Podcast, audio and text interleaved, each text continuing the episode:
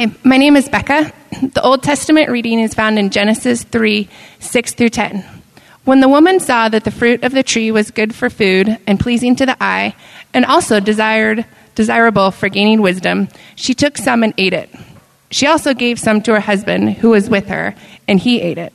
Then the eyes of both of them were opened, and they realized that they were naked. So they sewed fig leaves together and made coverings for themselves. When the man and his wife heard the sound of the Lord God as he was walking in the garden in the cool of the day, and they hid from the Lord God among the trees of the garden. But the Lord God called to the man, Where are you? He answered, I heard you in the garden, and I was afraid because I was naked, so I hid. He said, Who told you that you were naked? Have you eaten of the tree that I commanded you not to eat from? The word of the Lord.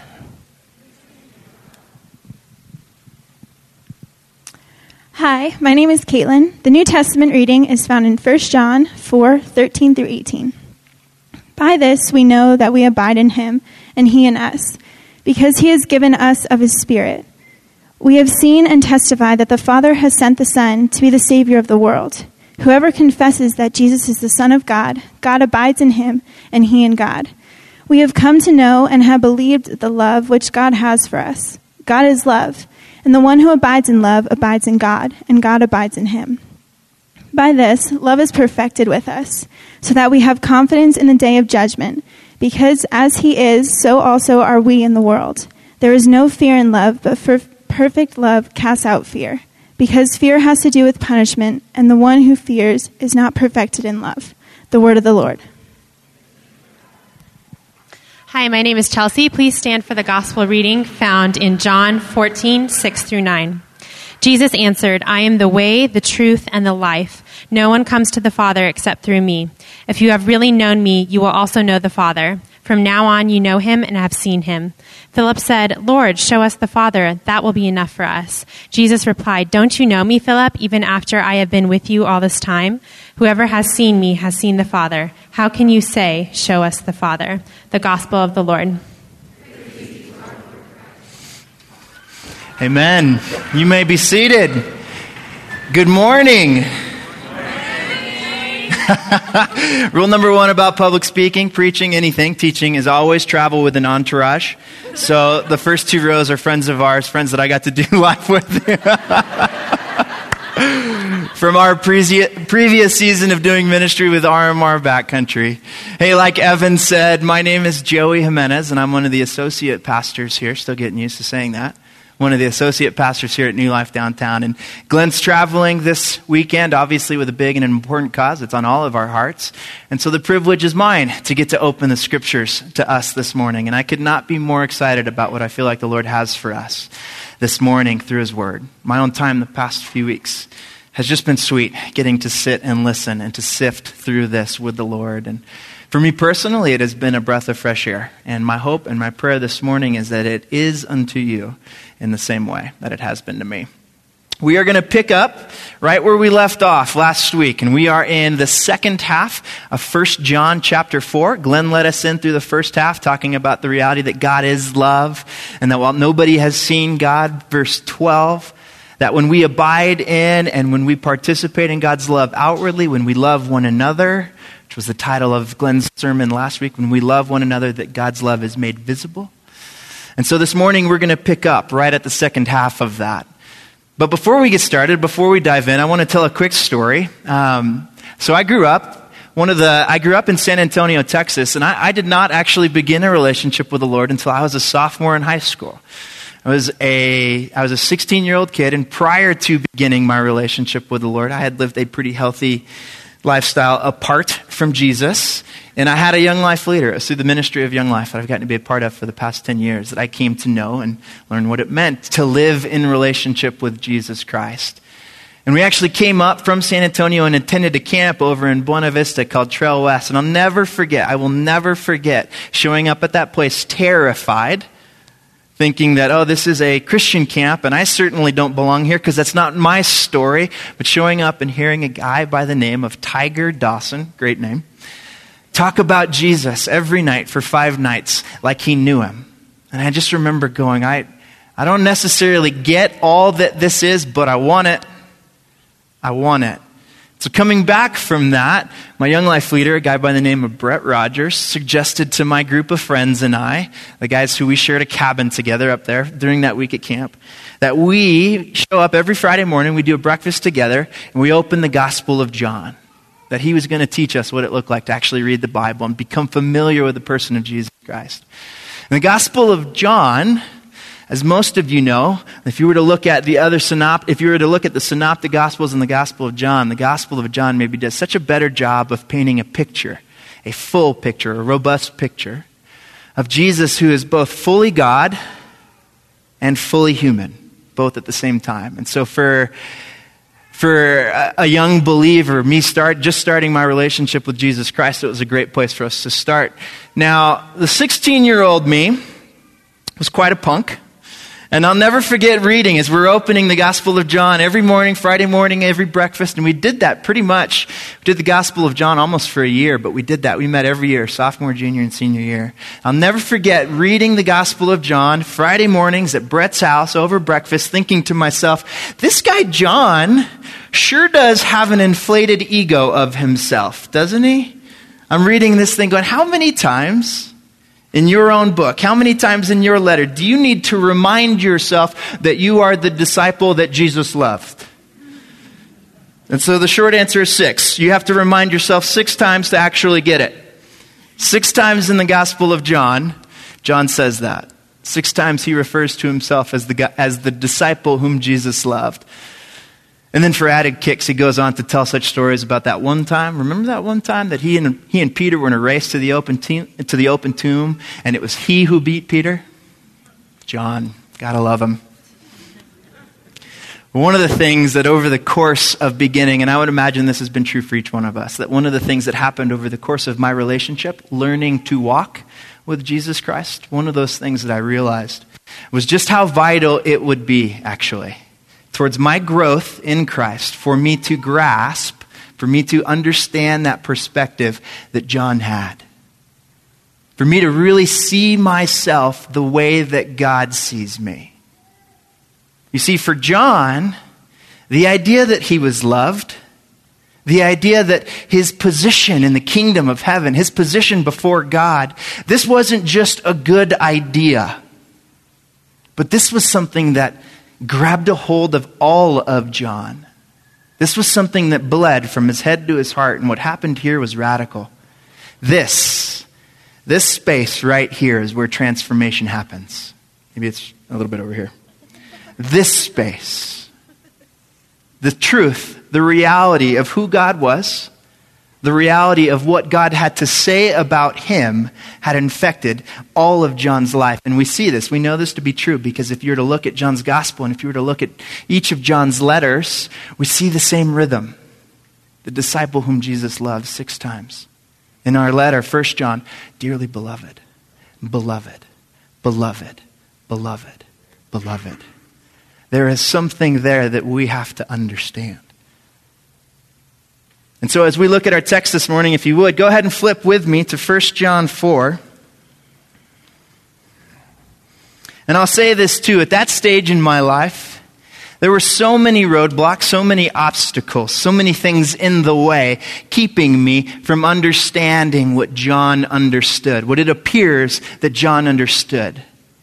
So many obstacles. And, and at 16 years old, 16 years not having known Jesus, I had 16 years of an experience apart from Jesus. So that was quite a rap sheet in my eyes. But maybe the most formidable obstacle, perhaps the largest obstacle, the, the largest roadblock to me really understanding who I was in God's sight the way that John saw himself, was this thing called fear. My response to the gospel, hearing the message of sin and hearing the reality of the gospel, hearing about what Jesus did on the cross, absolutely brought me to my knees. Absolutely brought me to my knees. And my response was love, but I will not lie to you and tell you that that love and gratitude translated into trust. It was not my, it was not my reality. Maybe it was yours, but I can honestly stand here and tell you that while I loved God, and was excited to know what that meant and what that looked like in an earthly sense, how I could live that out, did not necessarily mean that I trusted God with all of the things in my life. And that, that was evidenced by the fact that I hid things, that I said yes, but also no at the same time. And I think the largest contributing factor to that was this thing called fear. So let's take a look at our text this, this morning. 1 John chapter 4. I'm actually just going to start right at verse 18, and we're going to focus on this for the bulk of our time together this morning. Again, this is the apostle.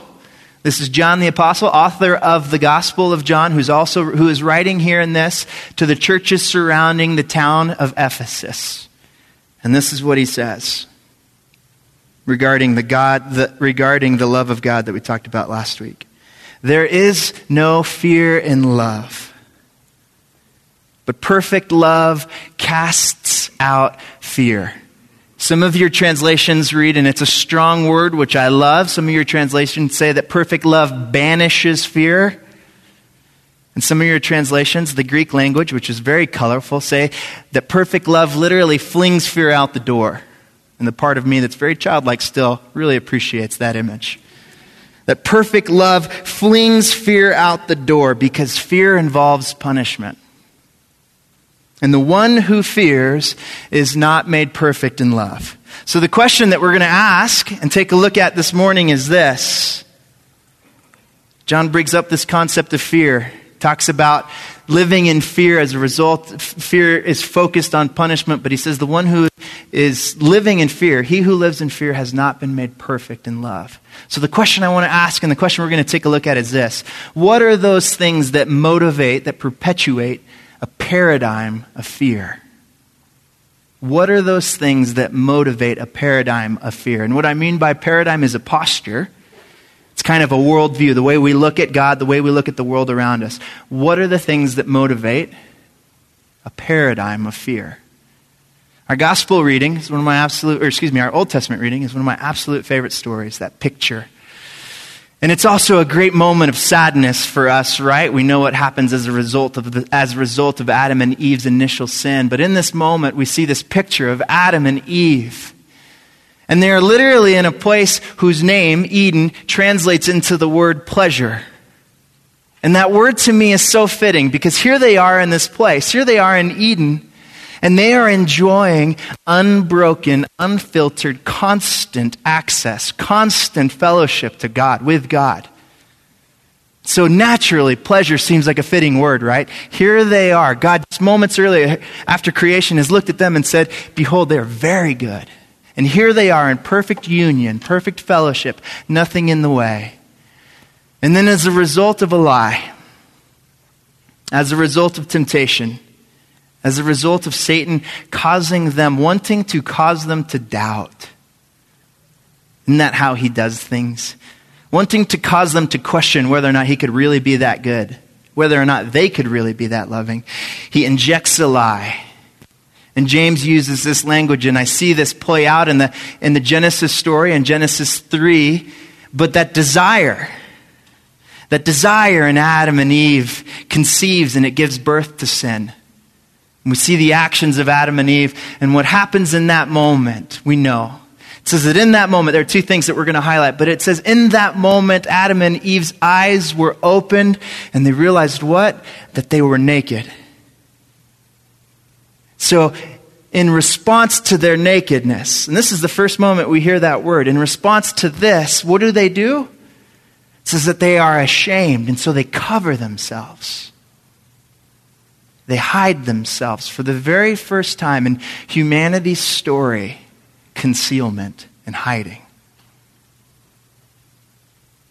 One of the things I want to point out about fear as we talk about what is fear, what are the origins of fear, it's easy to see in the story. It's easy to see in the Old Testament story that fear, at its very outset, at the very core, fear is the result of sin.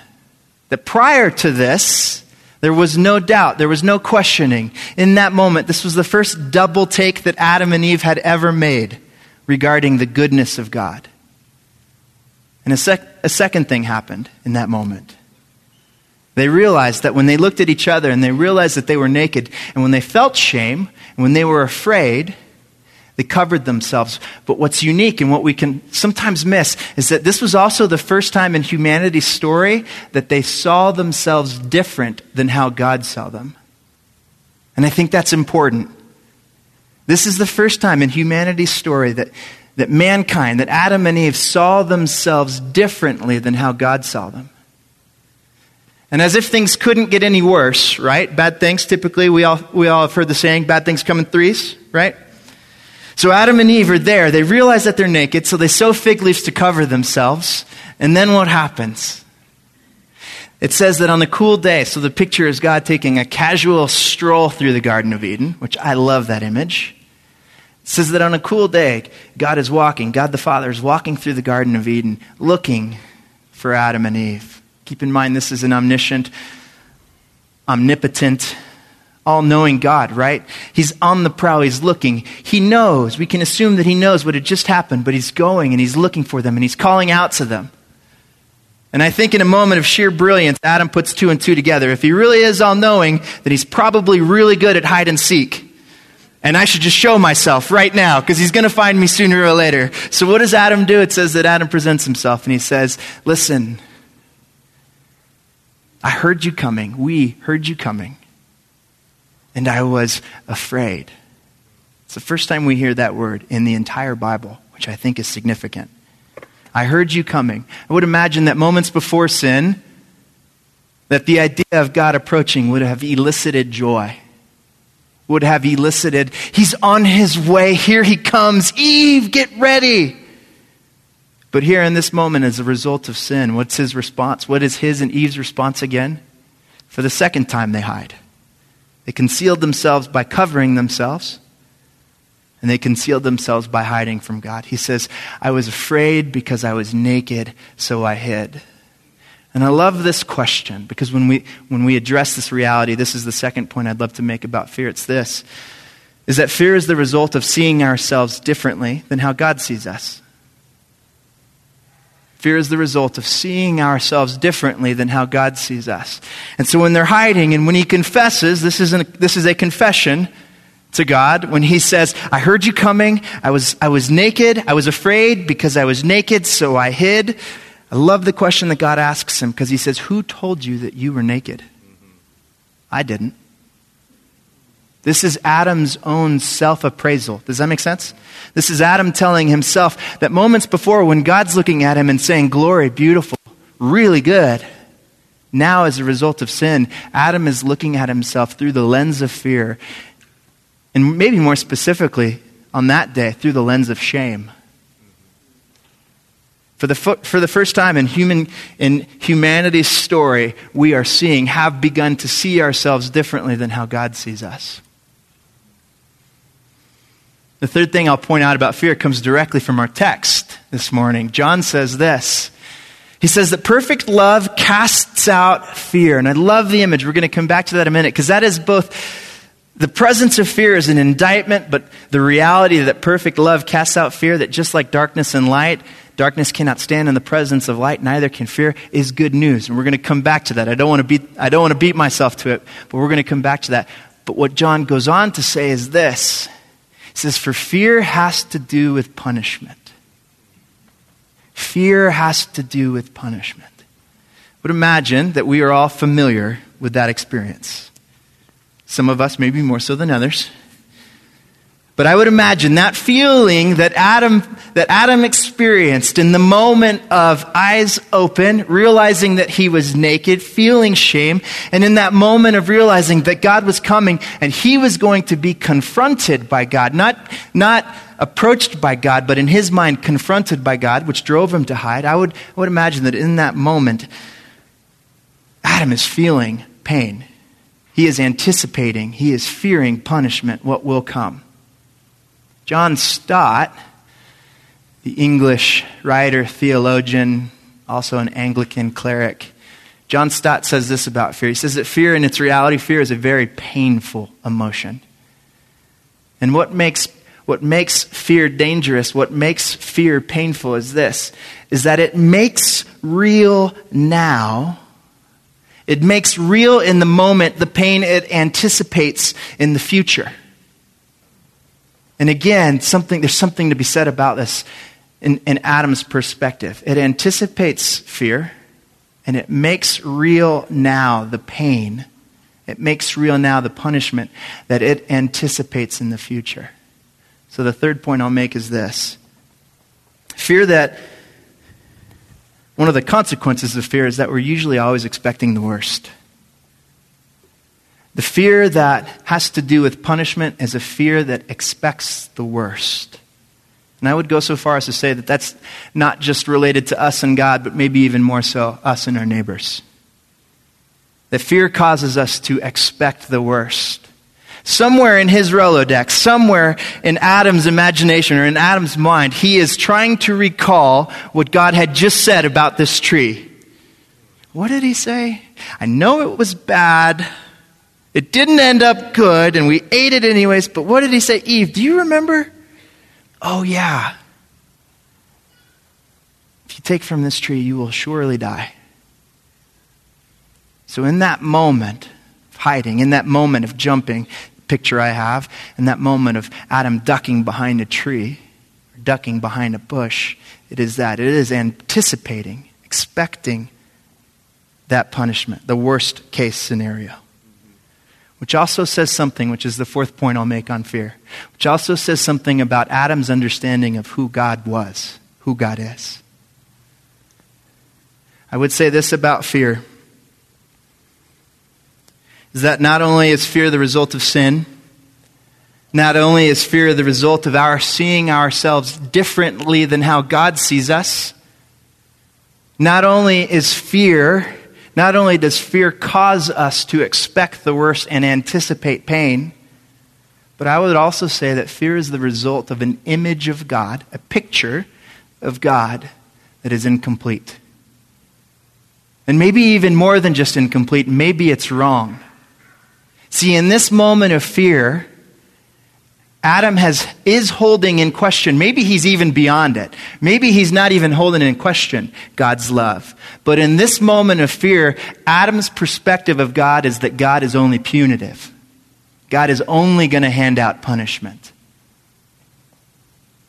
So one of the results of fear, one of the cons- excuse me, fear results in us not having a complete picture of who God is. Four things about fear that I hope we can agree on. I hope that we see in this picture. Fear is a result of sin. Fear is what happens when we fear is the result of our seeing of us seeing ourselves differently than how God sees us.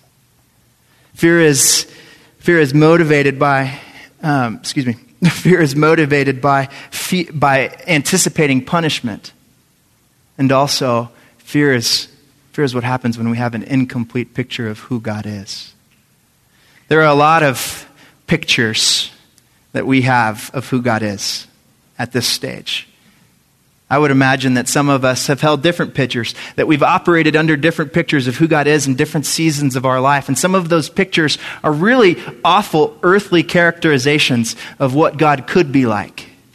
And sometimes that picture maybe reflects that God is a cop, that God is a traffic cop, kind of directing things. Here, you go this way, you go this way. You're going to get, you know, punished for X, Y, and Z and not for this. And some of our pictures of God, perhaps, are that God is a judge, that God sits in his throne in heaven, keeping a tally, a record of rights and wrongs. He's got a gavel in hand, and on one day, he will call into question all of the things that you've ever said, heard, or done, or thought about doing. He will call all of those things into question. He will slam that gavel down and he will decide once and for all whether eternal bliss and joy or eternal damnation. Neither of those pictures is right. Neither of those pictures is the image that we see of God in this book, in His Word. And then oftentimes, maybe this is a little bit more tangible for us. I know this to be true having worked with having had 10 years of working with high school students and college age students, young adults, that, that perhaps maybe the most difficult image, the most difficult picture of God for us to overcome is the picture of our own earthly fathers. How could God possibly be that good? How could I possibly be the object of someone's affection when I've never felt affection like that here on earth? I've never been the object of someone's love here on earth. Are you kidding me? How could his love be that real, be that tangible, be that good? Not all of us have the story of a loving, of a kind, of a good father. And that, that upsets me, to be honest with you. Not in my notes. But my prayer for that today is that we would see more godly husbands and godly fathers correcting that image. But when we operate with the wrong image of who God is, it's impossible for us to truly know Him and believe, like John did, when that love becomes more than just a good idea.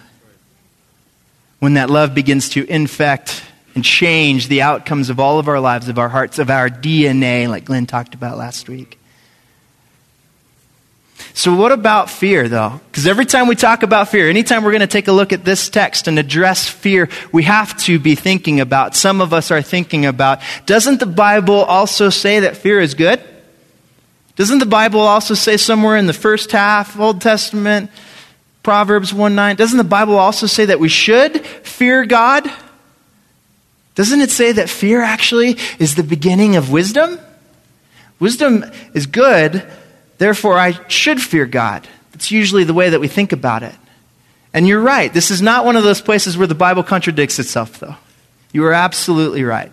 There is a such thing as healthy fear that leads to wisdom. But I would suggest to you this morning that that is radically different than the fear that leads to withholding. That the fear that says yes but no that the fear that wants to conceal, the fear that is scared of judgment and, and, and afraid of punishment and would rather hide, that there is a radical difference between the fear that leads to wisdom and the fear that leads to withholding. And that difference is this the fear of the Lord that leads to wisdom is a fear that's predicated by reverence and awe. And what I mean by that is it looks at God not for what we think about Him, but it looks at God and holds a correct image of God for who He really is. And so it sees God as both sovereign and infinite, beyond our grasp, beyond the scope of our total comprehension. It sees God as sovereign and infinite and recognizes at the same moment that I am not. That is the fear of the Lord that leads to wisdom. Lewis put it this way Lewis tells the story in The Lion, the Witch, and the Wardrobe, one of my all time favorite books. Lewis tells the story of Lucy asking about Aslan. What is he like? And she asks Mr. Beaver, Is he safe? He's safe, right? Mr. Beaver responds, Safe? Goodness, no. Who said anything about safe? Didn't you hear a word that, Mr., that Mrs. Beaver just told you? He's not safe, but he is good. He's still a lion, right? He's not safe, but he is good. He is the king, I tell you. What I love about that picture is he doesn't respond to us, but he chooses still to engage us. And that, my friends, is the good news of the gospel. What is perfect love? We ask? What is this perfect love that puts a stranglehold on fear and throws it right out the door? What is perfect love? Well, the good news is this. Our New Testament reading, our gospel reading, excuse me, says this. It's that interaction between Jesus and Philip. Jesus is about to go, and he's just told his disciples that he is going to be leaving, but that he's not leaving them alone. He's just told them that he's about to be leaving. And Philip says, Well, then, Jesus, show us the Father, and that'll be enough. And how does Jesus respond? Friends, this is good news. Jesus says, Anyone who has seen me has seen the Father. That if we want to, that if perfect love, if we want to understand what perfect love is, friends, here is good news. We need not look any further than the personality of Jesus Christ. Amen? If we want to understand what perfect love is, we need not look any further than the person, the character, the weightiness of his personality, we need not look any further than the person of Jesus Christ.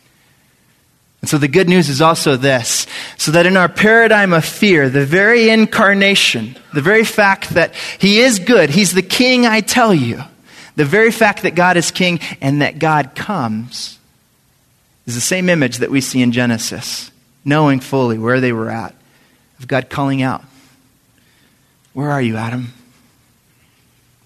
Eve, where have you gone? Where are you? The presence of Jesus Christ here on earth, the fact that we have a picture, Colossians says he's the visible image of an invisible God, is good news. Why? Because it is that perfect love that Jesus shows us that flings fear out the door. So, how do we exist in it? How do we live in it? The first half of our passage in 1 John tells us that while Jesus revealing, the fact that Jesus reveals the Father is one of the ways that he breaks the cycle of fear. The other is that Jesus breaks the cycle of fear by giving us the promise, by giving us the indwelling of the Holy Spirit, the very thing that animated his own life, the things that he said and did. That Jesus gives us the very same thing to prove to us, John says, by this we know that we abide in him and he in us. That is the picture of perfect love. One word abiding. If Jesus' revelation, Jesus here on earth, breaks the cycle of fear, then the degree, hear me say this, the degree that which we abide in God's love, and this abiding language is taking something that's, that's a good idea and actually allowing it to become real. That's abiding. Where it bleeds from our heads to our hearts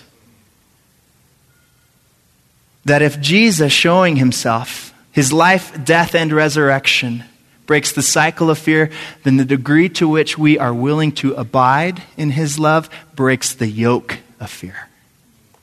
Once and for all. And friends, that is good news. That is good news. I will say this, and we'll close here that while we can approach God in love and reverence simultaneously, it will forever be impossible for us to both approach God in love and hide from Him in fear at the same time.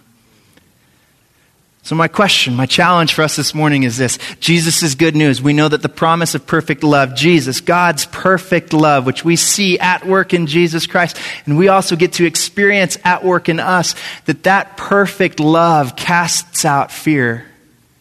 My question is this What are the images in our heads this morning, Sunday, November 9th? What are the images in your head? What are the images that you are operating under, both of yourself and of God, where you're desperate for an upgrade? Where you're desperate to say, I want the real image. I want the fullest picture of you, God, right now, right here in this place. What image are you holding on to of yourself? And what image can we hold on to of God together. Let me pray.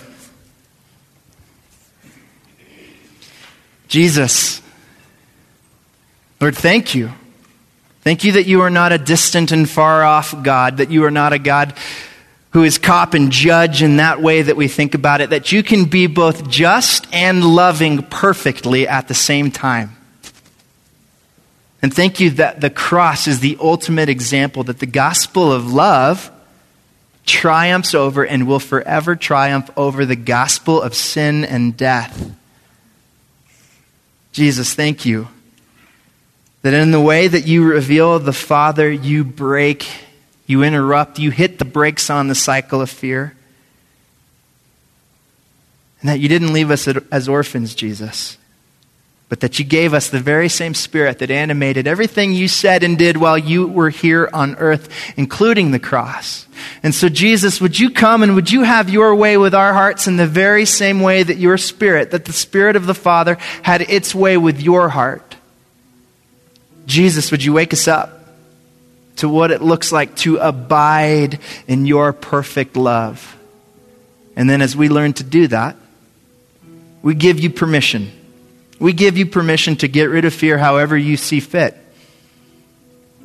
If that's putting it in a stranglehold and ushering it out the door, then do it. If that's just causing us to be so enamored by your love that we just casually forget and are never afraid, then do that. Jesus, this morning we say that we love you and we need you and we want, we want to experience the fullest expression of your love. We ask this in your name. Amen.